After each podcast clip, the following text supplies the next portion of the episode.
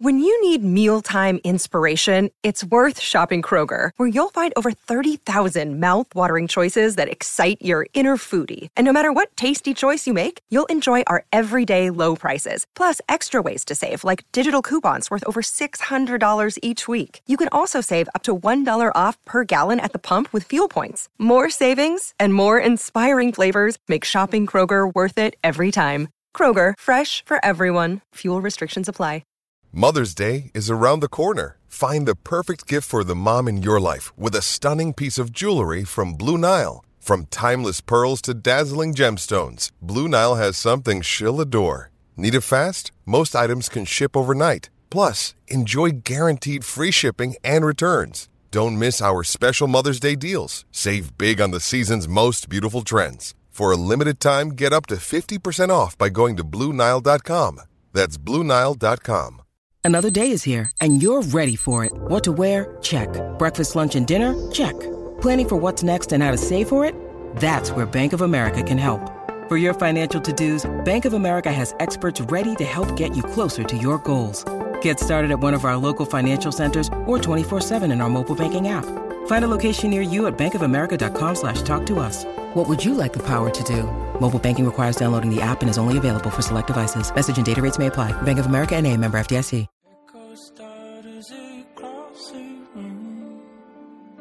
My name is Havard Nordtveit. It is now 6 weeks since that snowy, pitch-dark day in the middle of summer when I was told I was to be transferred to West Ham United. I was very excited. Home of legends Lars Jacobsen, Freddie Ljungberg and Hannu Tiernan. As I stepped onto the training ground at Chadwell Heath, my ankle dislocated slightly and I broke a finger opening my locker. "You will soon get used to this," said Aaron Cresswell from his wheelchair. "This training ground has claimed the careers of many before you. Simon Webster, Richard Hall, Kieran Dyer, Dean Ashton." I had never heard of any of these men. "Exactly," he said. "They say it is built on a foundation not of clay or chalk, but of banana skins and sharp rocks." He handed me an energy drink, and the straw jabbed me in the eye.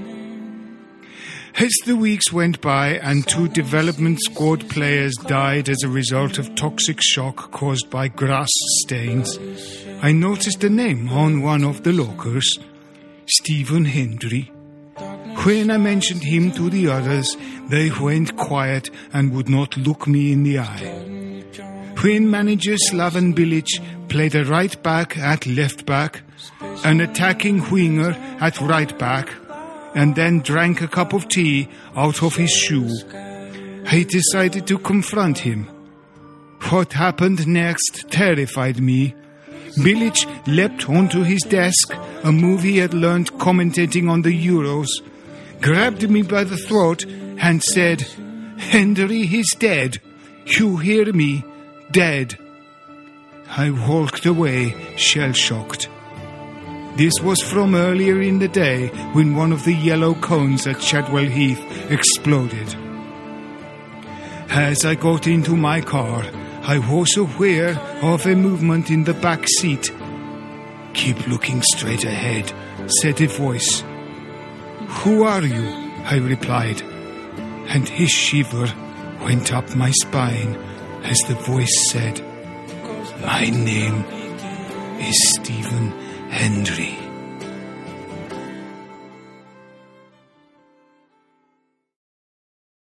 Hello and welcome to Stop Hammer Time. My name's Phil Whelans, and joining me this week, as always, Jim Grant. Good evening. Hello, Jim. Hi. How's things? Very good, yeah. Excellent good. Excellent. Also joining us is Brian Williams. He is author of Nearly Reached the Sky. Hello, Brian.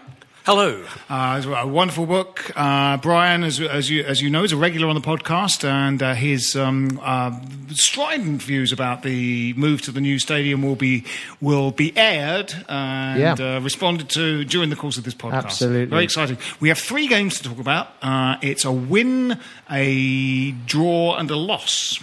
To talk about a win, a draw, and a loss in reverse. Reversing that order, it's Chelsea. Yep. It's the Romanian away Astra Giurgiu. However you pronounce it. Thank you, Jim.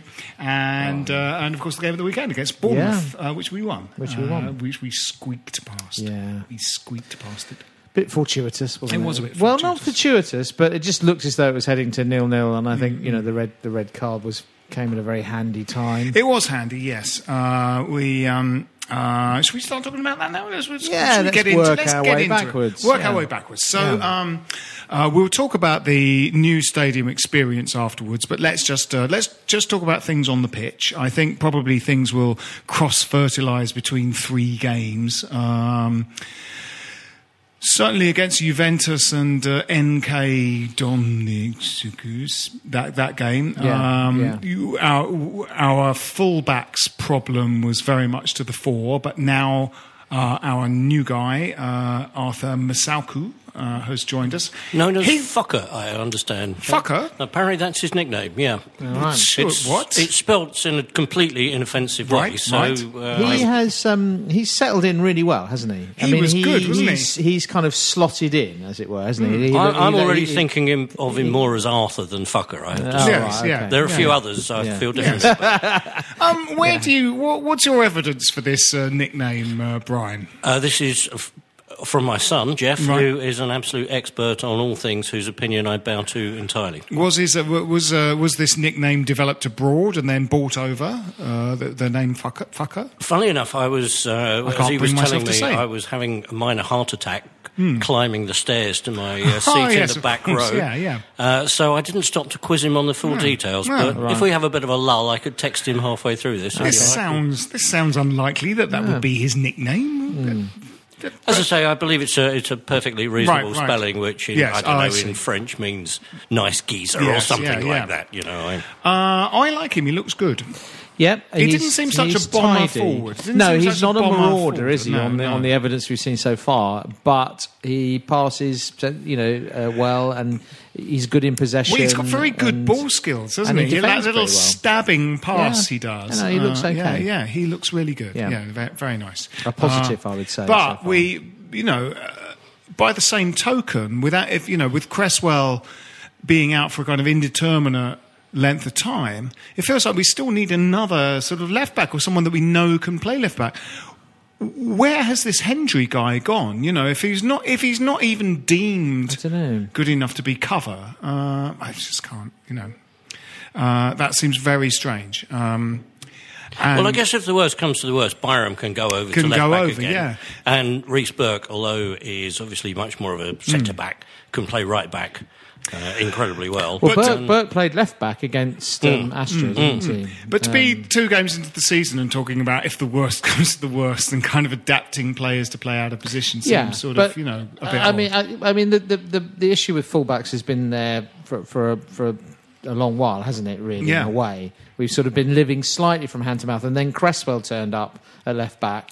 Fantastic signing. Has done brilliantly well. Really shocking challenge in that game for in a friendly for that injury. So that's unlucky. And they've done that's forced their hand. I don't think that signing would have been made if you hadn't had that injury. But actually, you do need two people who can play in the first team competing in those positions, especially if you're going to have this run in Europe.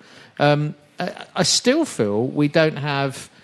Byram looks okay to me and has clearly got potential. I do feel you need another sort of Premier League ready right back. If this Hendry guy is no good, let's sell him to like a Championship team or a League One team. Get him off the wage bill. And so Doneil Hendry. He's clearly injured at the moment. Right, he clearly seems to sort of not be. He'd rather play Oxford or Burke or Well, the fact they let Tomkins go obviously shows they're reasonably confident with what they've got. Yes, I guess so. At centre-back, you mean? Yeah. Well, and also across the entire back four, because, of course, Tomkins could play right-back. Well, yeah, but wasn't that part of the issue? That we keep putting people into right-back who don't really want to play there. I mean, Antonio being the obvious example, but it applies to Tomkins as well. I mean, I think Tomkins was not... I think they were saying to him, look, we're not guaranteeing you first-team football at centre-half. And that's presumably why he moved. We talked in detail on the last podcast about this, I've got to say. But I mean, I think our view from the three of us that did the last podcast was that we all thought it was a mistake to let Tomkins go. A genuine mistake. Yeah. I still do. I think it's, you're going to be... If you have a £10 million player and you're a team with any sort of ambition at all... hang on to that player because they're worth £10 million, and that sort of implies that they're good. If someone wants to offer you £10 million for something, you should keep that thing because it's worth. He did have a mistake in him at centre-back, though, particularly. Obviously, we don't want to go back. Arsenal have been quoted £25 million for Johnny Evans. Yeah, Rio's one of the best centre-backs that's played in the English game. He had a mistake in him. They all do. Yeah. Vincent Kompany, I think, is probably... You see him give penalties away. You see him give fouls. It's not the way you measure a centre-back, is it? They are all going to, from time to time, like goalkeepers, they are going to make rickets. Otherwise, games would end 0-0. It's what they add and what they contribute above and beyond that, really, overall, and the way you balance those things out. Interestingly, James Tomkins appears not to make the sticker book of legends. Right. Yeah, let's talk about the game, then the sticker book of legends. That's another one. Brian's got two massive sort of bugbears. He's come up with maybe four. Another one. Dear. He's come armed with. Yeah. But Arthur Masuaku's appearance, I certainly kind of addressed one of the problems that I felt was there in the Juventus and the NK Domžale game, which was just that we're going to be murdered in this division. We're just one of the most lightweight teams with no focus up front, that's still a problem. There's still a striker problem. But I think it feels like Byram on the right side and Masuaku, that feels like now there's a defence. Yeah, I mean, yes, I think that's true. And in theory, the right kind of player to sit in front of the back four to shoot. But I'm not sure, so far, Nordtveit hasn't really convinced me. He didn't have a good game against Chelsea. I thought he had a shocker against Chelsea. He had a particularly poor second half. Second half was terrible. Talking of, but he was quietly efficient, I thought, actually, in the game on Sunday. He didn't do anything glaringly awful. He was very kind of... he put a foot in occasionally. His passing was kind of reasonable, but didn't stand out, did he? He doesn't look like an outstanding player in a way. Is this the point, Phil? You're about to reveal that when you went to school, not only was it with David Bowie, but it was with Havard Nordtveit as well. Yes, he's me and Jim's age. Is he? He played like it. Yeah. He's kept himself very fit. He hasn't let himself go. He is, certainly the first two games, he was kind of pulled apart by a kind of a good Chelsea team, and we're going to meet good teams in the Premiership. Yeah. In a friendly against Juventus, where it's a friendly, and NK thingy were not strong. He was immensely anonymous. I wonder whether Obiang's better than I wonder about that. I've always quite liked Obiang when he's come on and played in the past. He doesn't seem to get enough time on the pitch for me. But sort of screening the back four is another kind of... It's a sort of a... if you have a good back four and you're attacking, it seems like a kind of slightly unwise division of labour to go kind of... It's a bit belt and braces to have a kind of... Well, I think we can all agree on the fact that Nordtveit is not the best number 4 West Ham have ever had, doesn't he? He is, however, in the sticker book, unlike certain other numbers. Okay, let's get into the sticker book now. Brian's just chomping at the bit.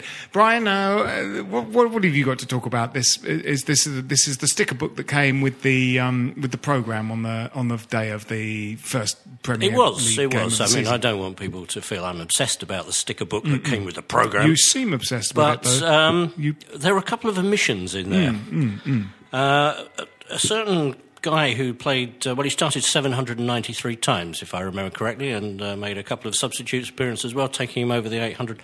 A certain Billy Bonds, who fails to make the book entirely. Right. There's another guy called Martin Peters, who, he wore number 4. He wore, I think, every shirt bar the number, I think it was number 2. No, he did play in goal. He did play in goal, but I think it was right back. So, again, he wouldn't have solved the right back problem. And they're not in the sticker book. What is happening at West Ham? Who allowed this to go through? I mean, this is just indicative of what West Ham appears to be becoming, this great corporate entity where some numpty at the top doesn't even know that we have left out two of the greatest players who have ever represented. Well, this is it. They're making a great play of tradition as part of the branding, of kind of history and heritage. But in reality, they're people who have no feel for the club, no understanding of the club at all. They're just marketing. There is, however, of course, a whacking great number 4 with Peters written on the back of it distinctly. Is right over the toilet by the staircase I used to Mount Everest to take my seat at the back of the stadium. Me and Tim Peake are really enjoying the view from up there. And I thought I was actually using the Martin Peters suite when I first went in there, but apparently these kind of crazy shirt things they've got hanging are not directly related to the toilets. So they managed at least to recognise Martin Peters for that. But to leave them out of the sticker book is...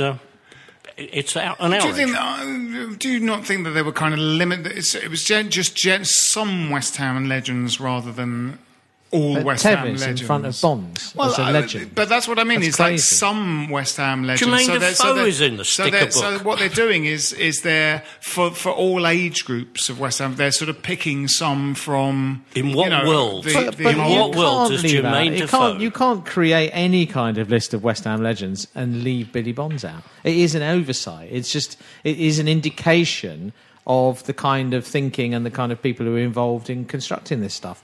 It's not really heartfelt. They're commercial PR people. That's what's happening.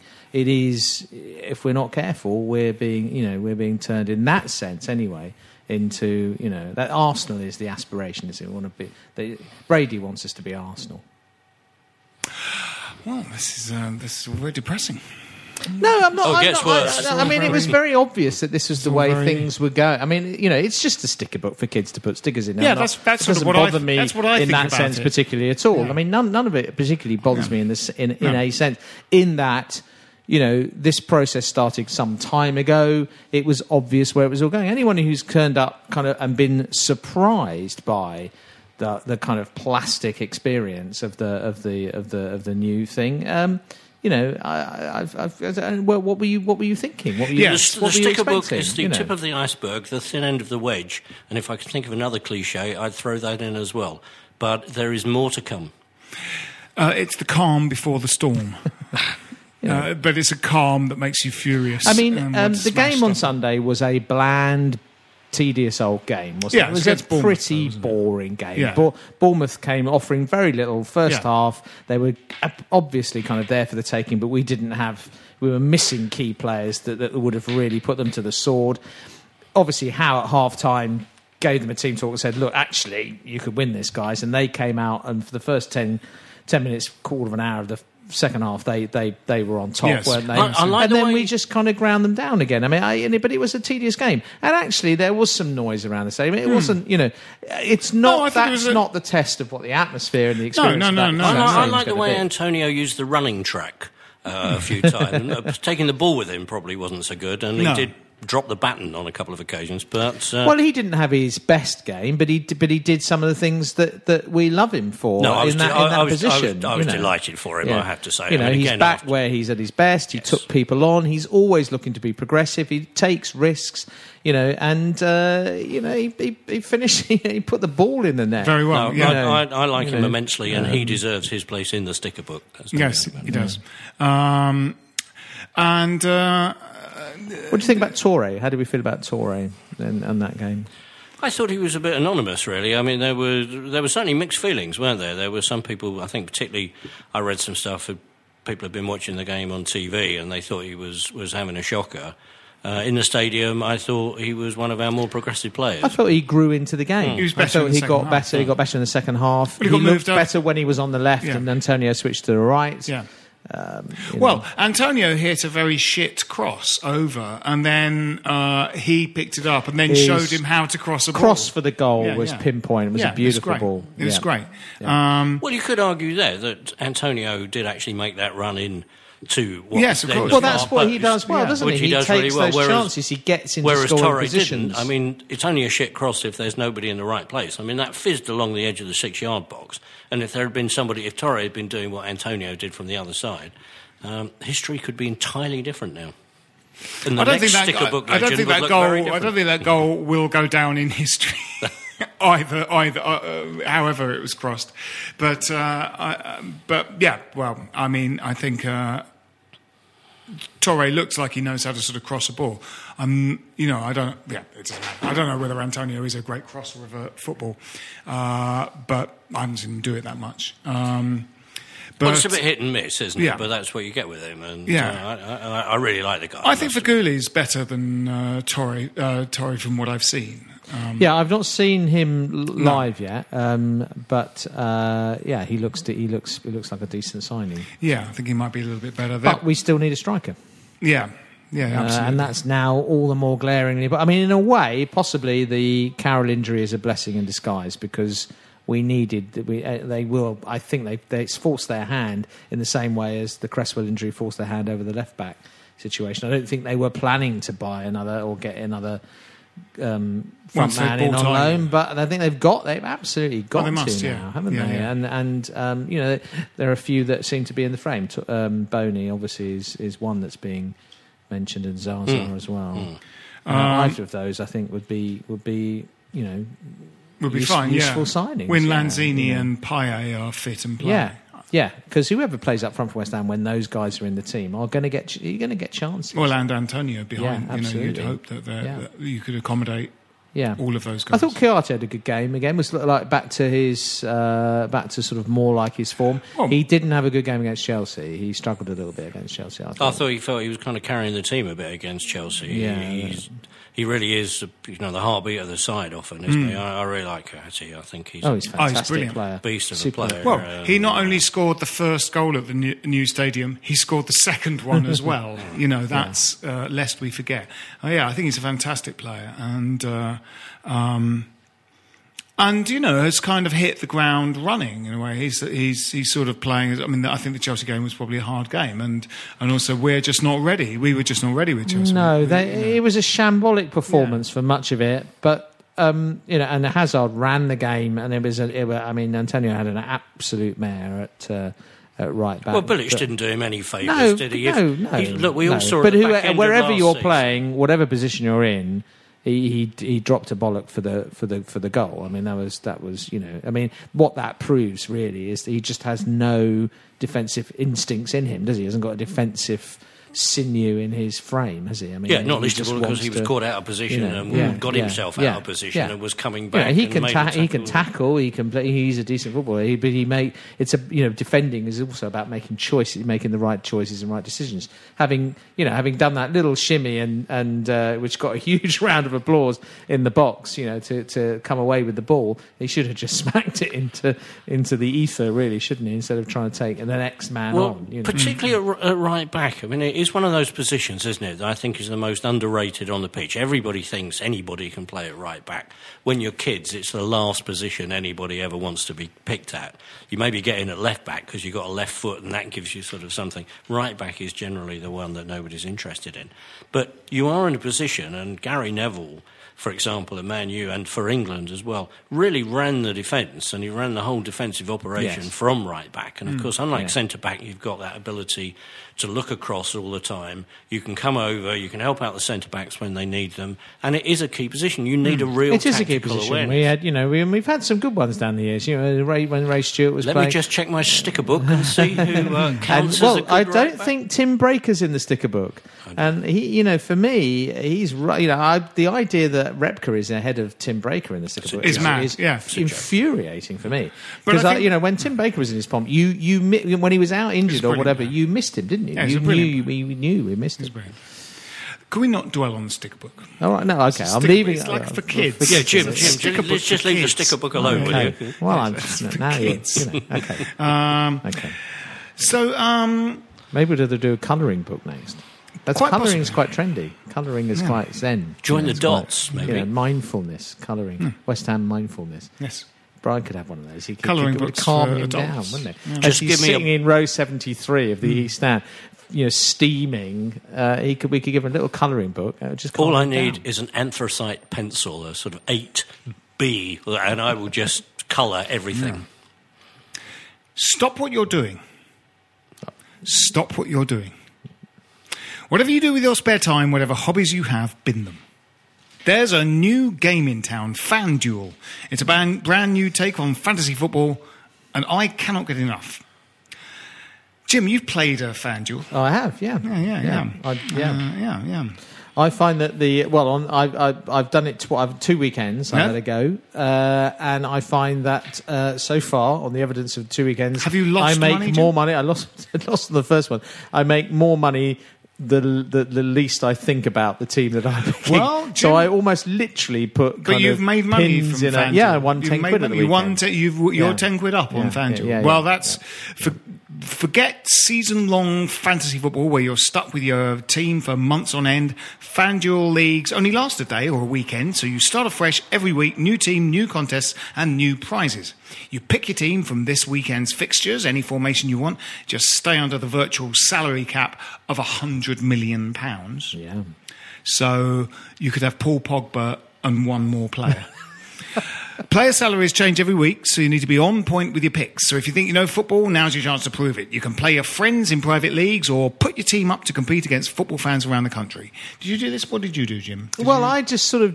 I'm not very techno savvy. No. So I just... the computer was on. I was sort of in a sense playing against myself, I suppose. But other people in that league. But, but I came about... You won £10 off yourself. Yeah, but I came about 300th or something in that league. I mean, but so the prize money goes down. So, so you've got to you've got to stump up some money to start with. But we have a promotional code or something. Don't we do, yeah. Hammer time. So you get a bit of a... a leg up. It's up to you whether you put your money on the line. It's up to you whether you put your money on the line. Yeah, that is what that says. Because there's free and there's paid leagues. And there's a special offer for new users. Enter the promo code HAMMERTIME. And FanDuel will refund your entry fee if you lose up to £10. There you go. So if you'd lost, Jim, you would have broken even. Yeah. As it was, you made £10. Would it come as a surprise? Like, Jim's an idiot and he made £10. You didn't really know what you were doing, Jim. No, you made £10. Really, no. So you made £10. No, yeah, that's true. Free. But basically, what I'm saying is giving you free £10. It's quite a good concept. I have got to say, I gave up on sort of other fantasy league football a long time ago because I just couldn't be arsed to kind of just that thought of kind of I've got to change my team this week. Who's going? I just felt I didn't really have the focus to do it. But with this, you just do it on the morning. You just go, look at the fixtures and you think, they might do better against them, or they might do better against them, and you whack your team in and off you go. Yeah. Would it come as a surprise or indeed absolutely wreck the Stop Hammer Time business model if I was to say it doesn't sound like a patch on Subbuteo? No, well, it is. Well, no, of course, nowhere near as good as... Or Kasdan football. Do you remember Kasdan football? That was the one with the two little knobs, and as they say. Yeah, yeah. What was the one where you pressed the little guy's head? Pro Soccer Action. Pro Soccer Action. I had that one as well. That's a cracker. We've still got that at home. Wouldn't the climactic scenes of The Deer Hunter be much better if they were playing Subbuteo? If Christopher Walken and Robert De Niro were playing Subbuteo. So many films would be. And were being shouted at by a Vietnamese man to play Subbuteo. Harder, and that one of them would die. I mean, you could have got to the end of 12 Angry Men so much quicker if they'd have just had Subbuteo 10 minutes each way. Yeah, absolutely. Or if they were connected by bars like Foosball, 12 Angry Men would be... if they were Stephen Hendry, like those kind of human foosball. Yeah, exactly. If the 12 Angry Men were a foosball team, that would be That's why they call it standing at the bar. Yeah. Have you had an email? Oh, I have, Jim. Yeah. As you know, I have a season ticket to England. So every now and again, I get an email from personalities involved in the England setup. Fantastic. And I've got one this week. I'll read it to you. I'll try and do justice to the voice. It's from the manager of England. Yeah. So here you go. I'll try and. Hello, Philip. Sam Allardyce here, the next manager of England. Next manager. I'm the next manager. That's right. We've got our football team back. We got it back. It's that simple, and we are going to make this team great again. Great team. Great, great team. Maybe even greater than it's ever been. Great team. Other countries, they rely on foreign players. Look at the French team, the German team. All foreigners, French, German. Well, I promise you here and now that I will give English team places to English people. Raheem, you tell me. Raheem, I don't know. You tell me. Raheem, I don't know. Dele Alli, I don't know. English teams for English places for English teams. And I promise you now, no England team with me in charge will ever be relegated. I promise that. Remember last season when in just 30 games, I took Sunderland in just 30 games, from second bottom in the league to fourth bottom in the league in just 30 games. They call it a miracle, but I can do the same for England. Trust me. And I am going to bring John Terry back. I'm bringing him back. He's coming back. He is coming back. A lot of people say he's a racist. They say he's a racist. But Chuck D, Malcolm X, Martin Luther King, Black Lives Matter, they hate white people, but nobody's calling them racist. So John Terry hates black people. Does that make him a racist? You tell me. I don't know. You tell me. He hates black people. Does that make him a racist? You tell me. My first priority is going to be defense. We have to defend ourselves. Only one way to defend set pieces. Only one way. There's only one. Jim, do you know what it is? Guns. Build a wall. I am going to build a great wall. I'm building a wall. Cahill, Andy Carroll, John Terry, Ryan Shawcross, Peter Crouch, the BFG, Nelson's Column. And you know what? I'm going to build a wall, and I am going to make FIFA pay for it. That's it. FIFA are going to pay for it. I know a lot of West Ham fans hate me, even though they say they don't. They do. They hate me. West Ham fans hate me. But now I'm manager of England. Anyone who hates me is literally a traitor. If you hate me, you hate England. It's that simple, Philip. You could go to prison for treason. I will imprison you. I will imprison West Ham United fans for treason. Lock them up. I say take them away, lock them up. Come on, you Irons. Wow. It still says come on, you Irons. And that, ladies and gentlemen, is comic genius. Thanks. Yeah. I think. So he's metamorphosed. Yeah. He's changed since he got the England job. It's incredible. It's gone to his head a bit, really, hasn't it? Does seem to have done. He's become presidential. Interesting to see his hairstyle when he comes up for his first. I'd like to see that. Is his wife on the game as Donald Trump's? Of course, wife isn't on the game and never has been, and would be totally libelous to repeat the allegations that have been made in certain newspapers. Oh, I don't know. Is Donald Trump's wife on the game? Well, not now.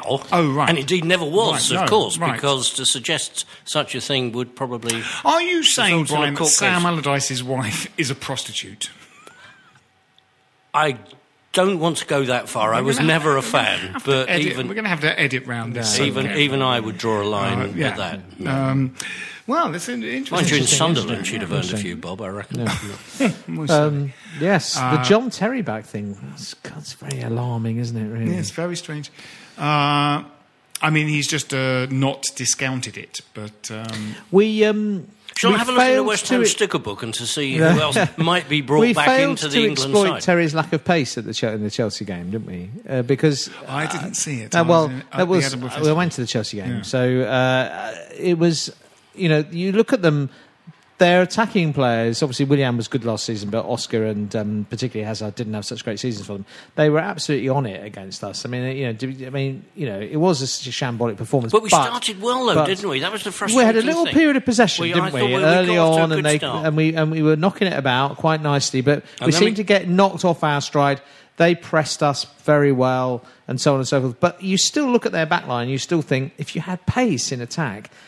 You can exploit that. They are a bit slow at the back. But it has to be said that Costa should not have been on the pitch. No, he shouldn't have been. And once again, I mean, we didn't deserve to win the game. Shit, but having got back in, and the equaliser was a good goal. I mean, it was a nice strike from guys. It reminded me of a goal we scored at. We sort of down at Portsmouth. It was a 1-1 draw down at Portsmouth where he sort of kind of got on the end of something and just kind of smacked it into the corner. Having got to that position, you thought, "Oh, come on, guys! You know, a few minutes, hang on."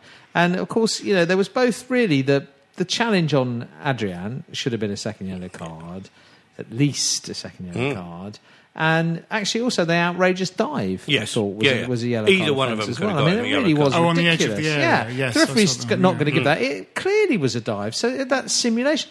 And, you know, you feel, once again, you've been let down by a referee in an important game. Well, how sort of typical is it, again, of referees? And it was Anthony Taylor again, wasn't it? Yes. And that whole thing strutting around with that first yellow card. Oh, look, I'm, you know, asserting my authority here. You've had the temerity to question my decision. You get a yellow card. Well, that only counts if when they then crop up the second or third yellow cards that you back it up. Yeah. You can't just ignore those sort of incidents. No, and what do you think about this change in directive? There seems to be kind of... I'm all for it. I think, I mean, really there should be. I mean, it goes back again without wishing to sound like completely out of the Victorian era, which I am, that it goes back to when kids play football at school and... You play any other sport at school, rugby, cricket, or you go to a club as a young kid, you grief up the referee and you are in a shitload of trouble. But football, it's almost from 8 years old on the touchline. You've got parents banging on at the referee. Coaches will tell kids, basically, get stuck into the referee, complain because next time then you'll get the decision. And it's endemic in the game. It needs to be stopped. It needs to be done. I mean, the laws are there to do it. I mean, it is, you know, it is foul and abusive language, etc. They are dissent. These are punishable offences already under the laws. So the directive is really just getting the referees to apply the laws as they stand. But my fear is it's just not going to happen consistently. No, of course it's not. It's just not going to, you know, and that is the problem with all these things. It's like, you know, they're trying to obviously clamp down on the shirt-pulling stuff at corners, but that's already caused problems, isn't it? You know, I think, you know, was it Shawcross was penalised when actually the other guy was pulling his shirt off his back? Well, and actually... somebody was penalised against him, weren't they? Was it Sterling? And Shawcross went, well, I barely felt it. Yeah. Oh, well, but, you know, what annoys me is that a bigger problem is just ignored constantly, which is cheating. And it's sort of, it's like a kind of microcosm of society in that sort of white-collar crime is never punished, whereas a bit of fisticuffs and pulling around, people go, oh, it's a terrible working class. Working class people fight all the time. And, you know, that's why kind of sort of shirt pulling and stuff is like, they're going, we're really clamping down on this. But actual just out-and-out cheating and conning the referee just constantly remains unpunished and has done all the time. And it's like... you know, it just drives me mad. It just drives me mad. I think it's, you know, a little bit of fisticuffs is something that's going to happen when, you know, highly motivated men in their early 20s run onto a football field. Mm. And I sort of think that, you know, the sort of raising hands and all the handbags and stuff, sort of let it go, like in rugby. Let it play itself out. Just let it run its course. Don't direct the referee's attention to things that don't matter. Mm. I think I've said this a couple of times on the podcast, but I think a kind of definition of idiocy is a sort of a disproportionate focusing on the inessential whilst ignoring the important. Mm. And cheating is the biggest kind of cancer in sort of all sports. Well, we also come back to the big club v little club thing, don't we? That Costa got away with it for Chelsea. Arrieta didn't. Bournemouth, nobody's going to call Bournemouth a big club. Mm. First booking for dissent, the second one. Yeah, I mean, it was a yellow card, of course it was. But as I say, I believe that both of the Diogo Costa offences were second yellow cards as well. Mm. Arter goes, they're down to 10 men, and it made a difference to the game, and we won. Now, I believe that big clubs have always got the decisions. Question, are we a big club now we've got a big stadium? I was going to say, at what point do you become a big club? I mean, I think, you know, we're clearly making steps towards it. There's a lot of... that's the ambition, clearly, and you can't... You know, you've got to say...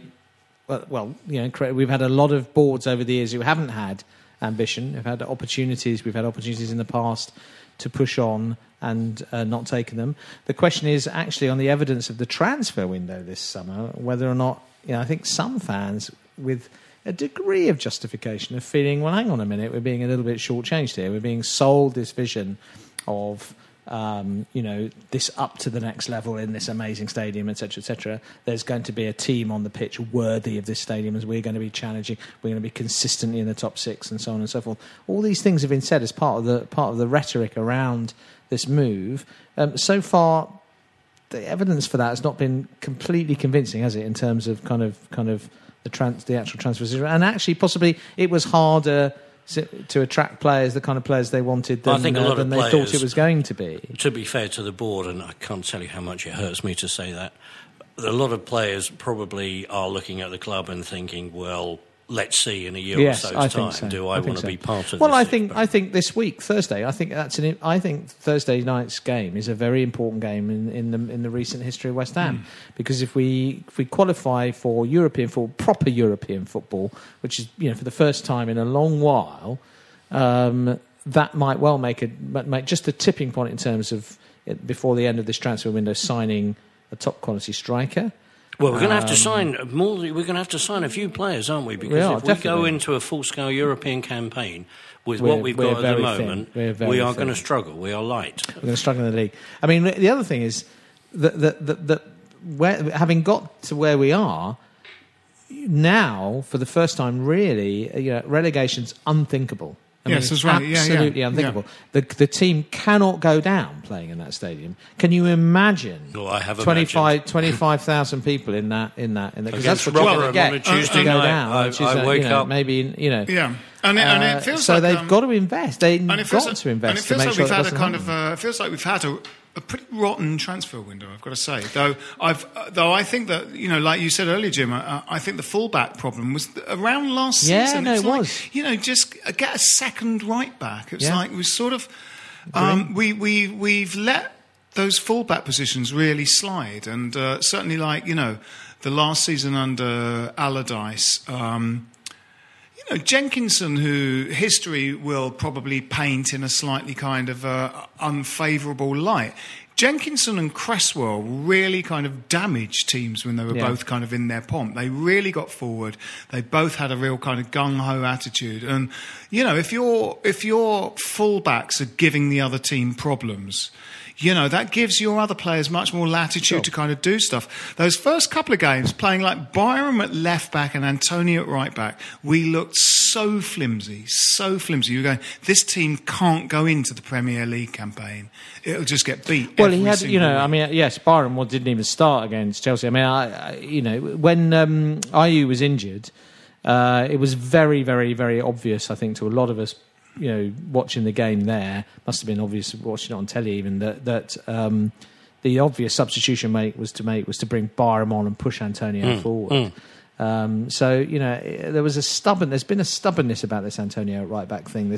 You can see the logic. You can see why you would want to try and convert him to a right-back, keep him in the team. He's got a lot of the best, but it's just not going to...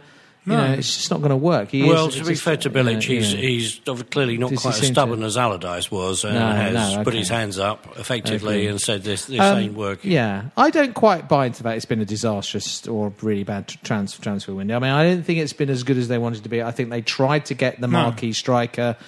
Clearly, they weren't ready. You know, it just wasn't going to happen, and they were a little bit too public about that pursuit of the marquee striker. So they made some mistakes early on in the window, but I think a key thing about the window was holding on to Payet. Absolutely, massive. Well, fingers crossed, touching wood, that applies for the few days. I think it probably does. I think Lanzini will be huge for us. Oh, Lanzini's a fabulous player. Yeah. And once those two are back in the side, I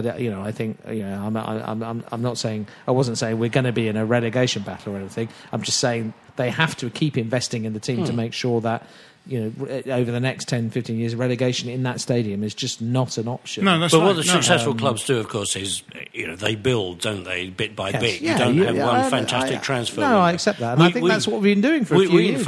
We, in fact, did have a great transfer window last year, and Payet turned out to be a steal. And Lanzini, I think we've been unlucky with Ayew. I think Ayew's a good player, and clearly he's played with Payet and Marseille. They've got an understanding. You know, we're not going to get a chance to see that probably until after Christmas.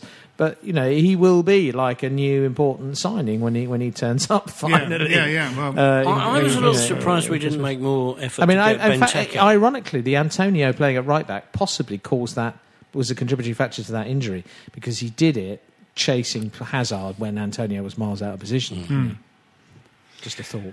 Yeah.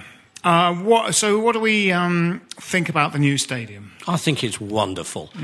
It's my dream come true. It's everything I've ever wanted, and it's even got popcorn. There are 995 toilets. 995. If ever I hear anybody complaining about the toilets again, you'll be furious. Both times I've been into the toilet when the stadium's completely full. You know, at half-time, it's been like one other bloke in there. There are literally many toilets. Well, that's good. That's good to hear. Yes. I have to say, Martin Peters' suite was quite busy shortly before kick-off on Sunday. But, you know, I've been to every game there, and it's what I thought it was going to be when I first went. Jim, you weren't there, and Pete, your brother, the group of us that go, Tim, Zoe, none of us, I was there on my own, and I did, I put photos up on Facebook going, so lonely, so far away, but I don't think I expected really anything less. No. I sort of thought, I will be further away, I will be this, it will anything be less or anything quite more? Concrete. Sorry, anything less. I think if you're in one of those blocks... Anything worse. Of the sort of temporary seating that's just behind the goal or just round the corners, with a band 3 ticket or something like that, I think you're standing up. I think your experience is still probably pretty good. Yes, there are two. I think there are two, and I think it's a very mixed picture. Jackie Hughes. There are two big issues here. I think before, if Jackie's got something to say, I bow to her. I was just going to say Jackie Hughes and Rob Banks, I think, are near each other, and Colin Mill, and May, put some pictures up on Facebook. They're quite close to the pitch. They're pretty close to the pitch. But they're in that. It is a kind of the sort of gulf between the shelf we're on and the layer below us is quite large. And those people are close to the pitch, and we're less close to the pitch. Yeah. There is no way you can justify the back. I would say 15 or 20 rows. As either band 1 or band 2. No, that's been outrageous. And that's the way they were sold, and of course it was all sold unseen. Yeah. You saw the screen, and there was no way, looking back, they can justify having arranged those appointments at the sales office in Westfield on the basis of band 1 going down in that way. Especially as they were then allowing people to buy extra tickets for people who weren't season ticket holders, as opposed to arranging the appointments in the length of time you've had a season ticket. That, in my view, that was an outrageous piece. Because by the time we got our interview, our appointment, those seats behind the goal are gone. Mm. And we didn't have an option to stand behind the goal. The appointment system was we've been going for a very long time. The appointment system was incredibly hit and miss, and we kind of, as a family, ummed and ahed a bit. Were we actually even going to go? We left it a couple of months after the appointment that only one of us out of the group of three had been given. When we went in January, what we had left was... we were told were basically equivalent seats, and the Brady promise all the way through was you would get like for like. Now, OK, we left it late. I accept that. I have no problem with that, really. That was my fault. Even the business of people buying tickets who had not been season ticket holders before, I can kind of swallow that. I understand the business need for actually selling that ground out. They couldn't go in with 10 or 15,000 empty seats. But like for like does mean like for like, and those seats at the back are not the equivalent to Band A and Band B tickets. And the other big issue that they should have addressed and they didn't, which is going to cause and is already causing problems, is this business of standing. Yes. And they should, I believe, as a club, have grasped the nettle and introduced the so-called safe standing idea that is used in various countries, not least of all Germany. Well, they can't do that, though. They're simply not allowed to do that, are they? Are they not? They can't do it, no. Well, they do it in Germany and various other places. Well, yeah, but it's against the rules, against the Premier League law. I mean, rules, you can't do it. You could lobby to change the rules. I mean, other countries do. I mean, Gold has been fairly public in saying it's what he wants. It's happening, they're trying it out in Scotland and Celtic. It's going to be a success there. It is going to come. I think we've got to be patient. A few years down the line, there's going to be safe standing in English. I think it was difficult for them, you know, having got such a bargain to then slightly rock the boat. It's going to be difficult for them to do that. You know, I go to a gym in Finsbury Park and it's everyone, you know, getting changed in the showers. They're all Arsenal fans, and that, you know, that's an incredibly, obviously, as we know, very quiet, funereal stadium. But they do have areas where the stewards ignore the fact that the fans stand. And there's an area that they've cultivated to try and create the moth's whimper of a noise that they have there at the Emirates. And certainly this friend of mine who goes said that he... you know, made sure he got moved to that bit so that he could stand up for the whole game. And there's clearly an area below us in one of the corners where you kind of go, yeah, they're not going to sit, they're not going to be sitting down anytime soon. Yeah. So, you know, Jim and I were both saying we want to be in that area, we want to be down there, and maybe people will gravitate towards. I think that's it. I think we've got to be patient. You've got to let it bed in. I mean, my appeal would be. We either passively allow them to turn it into, you know, a plastic happy clappy, you know, kind of, you know, anodyne arena, or people who, you know, don't feel quite happy at the moment. You know, hardcore proper fans have got to be patient, sort it out. It will kind of find its kind of level. You know, there will be in the end big sections of the stadium where everyone stands. And well, how's that going to happen?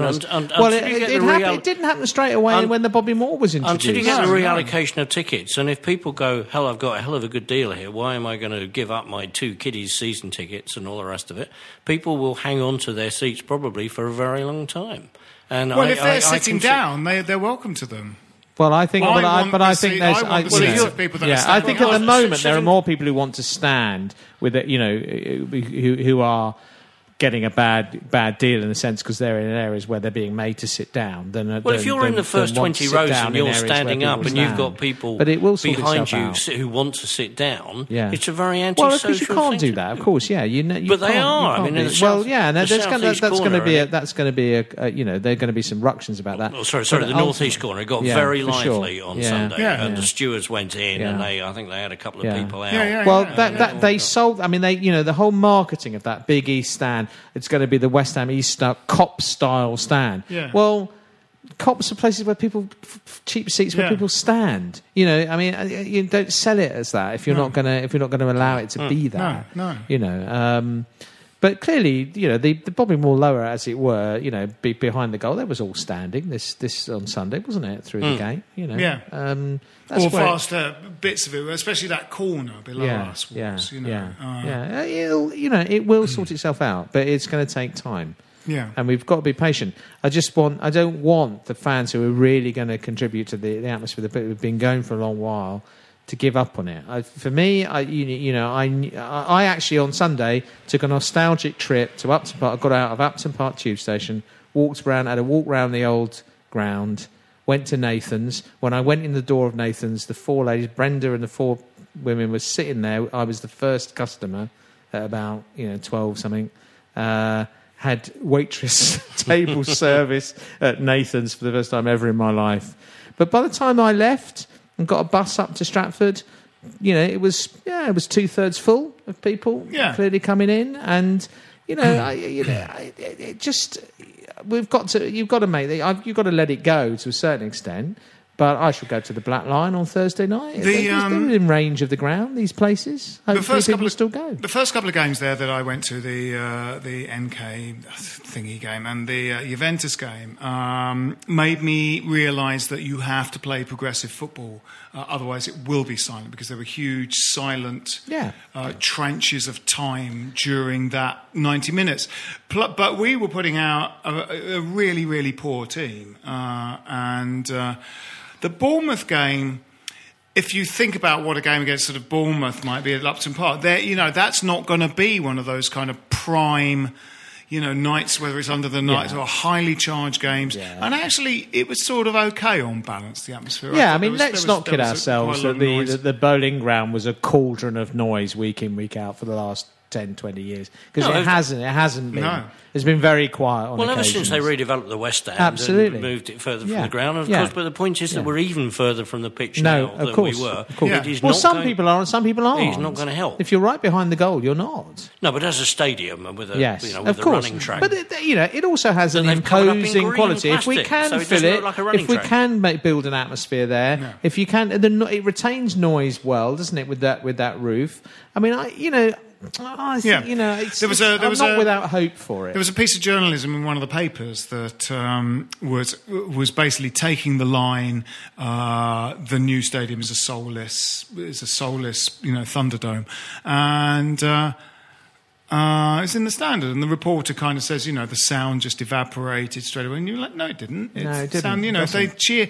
Oddly enough, if the crowd is silent, you can hear the players shouting to each other. I mean, that's how well it contains sound, is that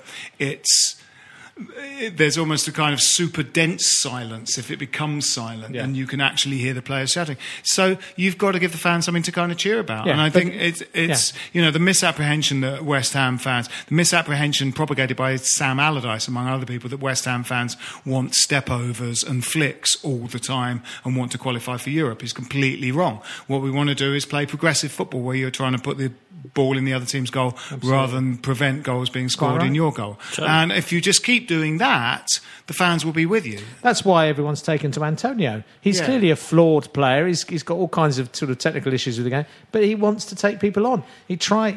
He gets in goal scoring positions. We've taken him to our hearts because he plays with heart, doesn't he? And commitment and passion. Yes. We should probably wrap this up now. Before we do, could we just end on a cheerful note? Yes. I would just like to say that while we are here talking about European football on Thursday and European football already played, Chelsea are playing Bristol Rovers in the EDL Cup or whatever it's called. Yes. And may God bless them. Yes. May God have mercy on their souls. Soulless. Soulless, I believe. Yeah. Well, if they lose, Abramovich can just have one of their directors killed. So that's it. So Manchester City at the weekend. Predictions? Oh, well, we're not going to have signed our striker in time, are we? It's going to be a hard game. I think we'll lose. I think we'll put up a decent show. So I think we'll lose 1-0. 1-0. Brian? Yeah, it may make for difficult viewing, I think. But we'll always have last year and next year. Yes. Score prediction? 2-0, I think, to City. Yeah. I'm going to go for an optimistic 1-1. I don't think we'll get any more than a draw out of it. No, in fact, 0-0. 0-0. Okay. Ginge throwing himself in front of absolutely everything. Yes. Well, that would be nice. Yeah. I'm sure he'll do that anyway. All right. Well, this has been this week's Stop Hammer Time. We'll see you again soon. My name's Phil Whelans. With me have been Jim Grant. Cheerio. And Brian Williams. Cheers. Come bye-bye. On, you irons. Sports Social Podcast Network. Okay, round two. Name something that's not boring. A laundry? Ooh, a book club. Computer solitaire, huh? Ah, oh, sorry, we were looking for Chumba Casino. That's right, ChumbaCasino.com has over 100 casino-style games. Join today and play for free for your chance to redeem some serious prizes.